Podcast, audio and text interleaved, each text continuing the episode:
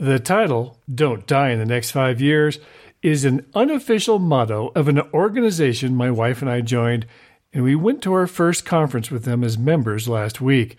They say this because of coming advances in medicine in the next several years, and we got a glimpse into some of those advances, including some things that aren't even published yet in medical journals that were mind blowing. This episode is my first report on what I learned. Welcome to Uncommon Sense. I'm Randy Cassingham. Thanks for listening or reading, and yes, it's been a while. So, the first thing is, I've definitely not abandoned the Uncommon Sense podcast. I'm just fitting it in where I can. But it is true, I didn't expect a four month pause. In the 9 May newsletter earlier this year, I included a brief discussion of biohacking. Don't let that glaze your eyes over. I'm pretty sure you're going to be really interested in this. And don't worry, I won't get too deep into the biology where lay people very often get lost. It's actually going to take me a few months to get my head around it all, delving into the biology enough that I can explain various things to lay people. That was my specialty that got me hired at NASA way back in the late 80s explaining technical concepts in a way that regular people can understand. So I have a big head start. I'll give you a preview in a few moments, but I expect by January I'll be publishing updates frequently. Anyway, here's what I wrote last May. I said I went to a different meeting where we learned some of the latest on biohacking and that I'll have more to say on the tech stuff I've learned after I play with it a little. The theory of operation, I said, is really interesting. Also, I said, my wife and I have both been long interested in biohacking, using nutrients and tech to improve bodily function and, ideally, extend life. I started reading about it in the late 70s before they called it that. Kit's interest is longevity. Years ago, she told me she plans to live to 150 and not just attain that age, but with health and vibrancy. Hmm, do I think she'll make it? Maybe, maybe not, but with that as her goal, she realized she needed to work now on the vibrancy part while she still has it, and she has started to incorporate that into her coaching.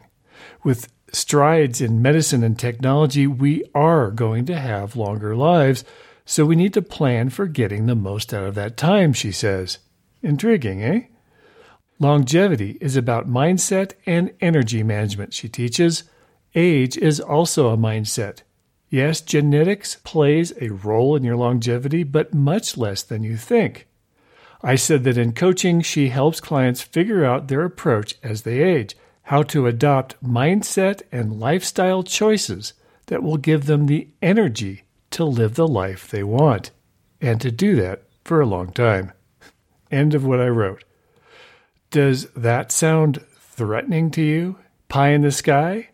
Yeah, Kit has big goals, and I have to admit I rolled my eyes over her live to 150 years old bit for a long time.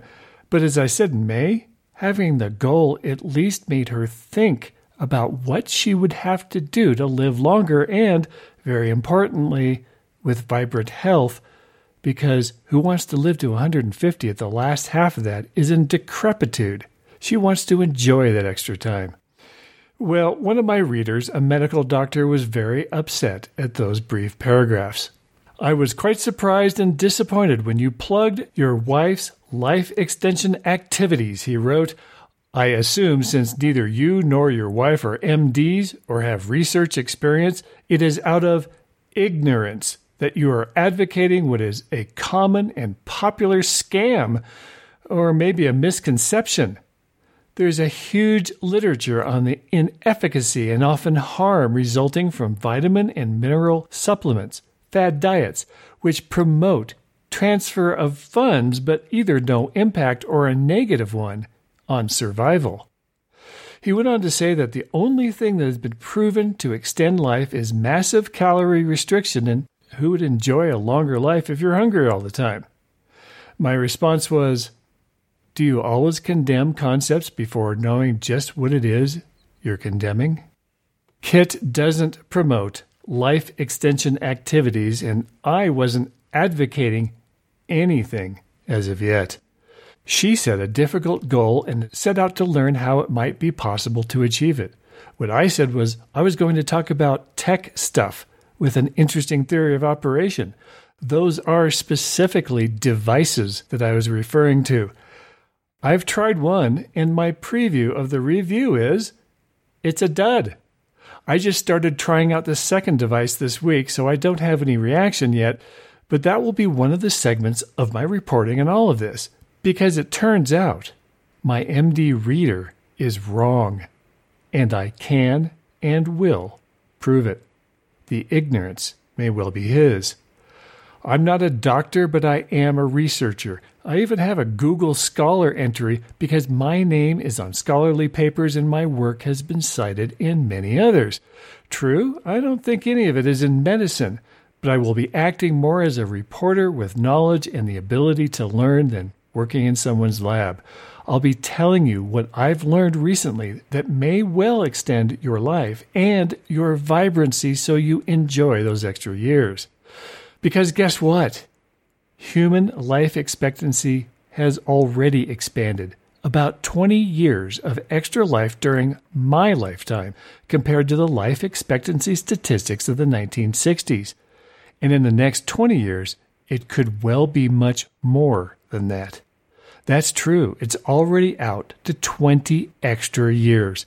So, where your grandparents may have expected to retire at 65 and die a few years later, 65 is now considered pretty darned young.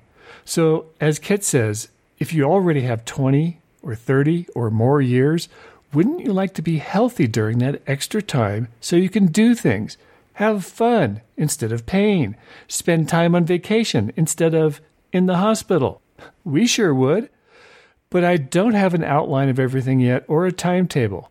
Yes, I'm getting going on this starting right now, but a lot of it will require research first and reporting later, so I add clarity to what I'm going to tell you about rather than confusion. Some of my reports will be podcast episodes, which always have a transcript option if you would rather read than listen, and some may well be text only, but I will have an index of every bit of it, so if you miss something or want to review something again, you can go to one place rather than having to search for it. I'll put that link on the show page.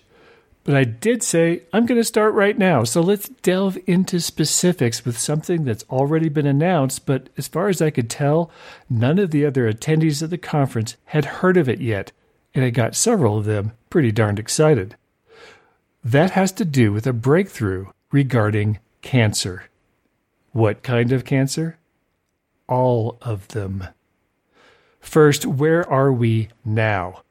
The American Cancer Society says that 18 and a third percent of American women die from cancer, and if that seems grim, 21 and a third percent of American men will die from cancer. Of course, not everyone who gets cancer dies from it, but nearly 40% of Americans will be diagnosed with cancer in their lifetimes. You almost certainly have friends and or family members who have faced such a diagnosis. I certainly have friends and family who have fought it, and many have died. And maybe you're fighting it yourself or have a gene that makes it more likely that you'll get it. Ashith Tripathi is the founder and CEO of TZAR Labs in Singapore and director of Epigeneres Biotechnology of India, and he told us what they've done about this.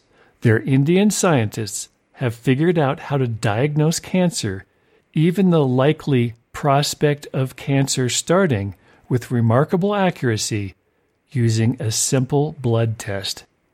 The current blood test for cancer is CTC, circulating tumor cells, which looks for individual cells shed by cancerous tumors. Well, that's way too late. Even at confirmed stage 4, CTC only finds cancer tumor cells about 60% of the time. That's a lot of room for false negatives, especially during the early stages. The thing is, we don't need to get a diagnosis at stage 4. We need it at stage 0 before there is a tumor. Finding cancers at even stage 2 would be a huge breakthrough when it's still reasonably curable without too much damage. Stage 1 even better. But TZAR's test, which they call HRC, see the show page for what that means, finds cancer before tumors form at all. Stage zero. If that was all, that's Nobel Prize territory. But wait, there's more. The test not only shows there's cancer coming, it indicates to which organ it's coming to. In later stages, it indicates what organs it's starting to spread to, again before tumors form there. The earlier cancer is detected and located, the easier and more successfully it can be treated. Just that would save hundreds of billions in treatment costs, let alone the suffering and death in millions every year. And yes, there's still more. Tripathi says it'll be cheap enough to do the testing routinely every year, and it's so accurate that if the result is negative, they can pretty much guarantee there will be no cancer for the next year because it takes that long for any cancer to start and become detectable still at stage zero.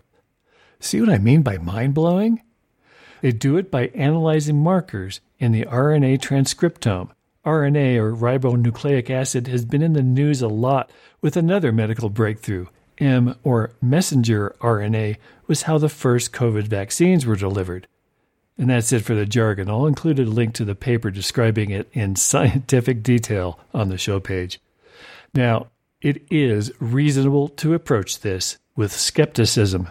It's already ironic that the very day I was starting to outline this episode, the criminal trial of Elizabeth Holmes was getting underway. Who's she? The founder at age 19 and CEO of Theranos, which had the technology, she promised, that could do blood tests from mere drops of blood with great accuracy right in your doctor's office using a tiny machine. What are her criminal charges?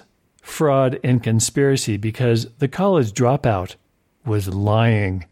She had developed no such technology, and all the investors in Theranos lost the hundreds of millions of dollars they poured into the company to help commercialize it. So, how does TZAR prove it? Well, that's why this new test isn't well known yet. Their proof of concept involved a thousand test subjects, 500 with cancer and 500 without, but TZAR now has to run large clinical trials to prove it works. Unofficially, they've already saved some very important person's life with it, important enough that Tripathi couldn't even hint as to who. As usual, the rich and powerful get first access, but that's okay. Let them help pay for it so the rest of us can get it. Another way to scan the body for tumors is the PET scan. That's cool, except that the radiation exposure to the patient from a PET scan can be the equivalent of up to 70,000 x rays, which, guess what, could be enough to cause cancer by itself. Even CAT scans produce the equivalent exposure of up to 4,000 x rays. So a simple blood test really is ideal. It's easy and hardly invasive. TZAR expects their HRC test to be approved in India by the end of the year. They filed patents in the US, Europe, Japan, China, Singapore, and other countries. Tripathi didn't provide a timetable beyond India, so I wouldn't expect it to roll out widely before 2022 at the earliest and probably later. Yet, this is just one of the things I learned at the conference, and it was relatively easy to explain it here but it's a small taste of what's coming in the next five years to bring better health to all of us, not just the privileged few. So, as they say, don't die in the next five years. Consider yourself warned. The show notes for this episode are at thisistrue.com slash podcast 91, which has links, a couple of illustrations, and a place to comment. I'm Randy Cassingham, and I will talk at you later.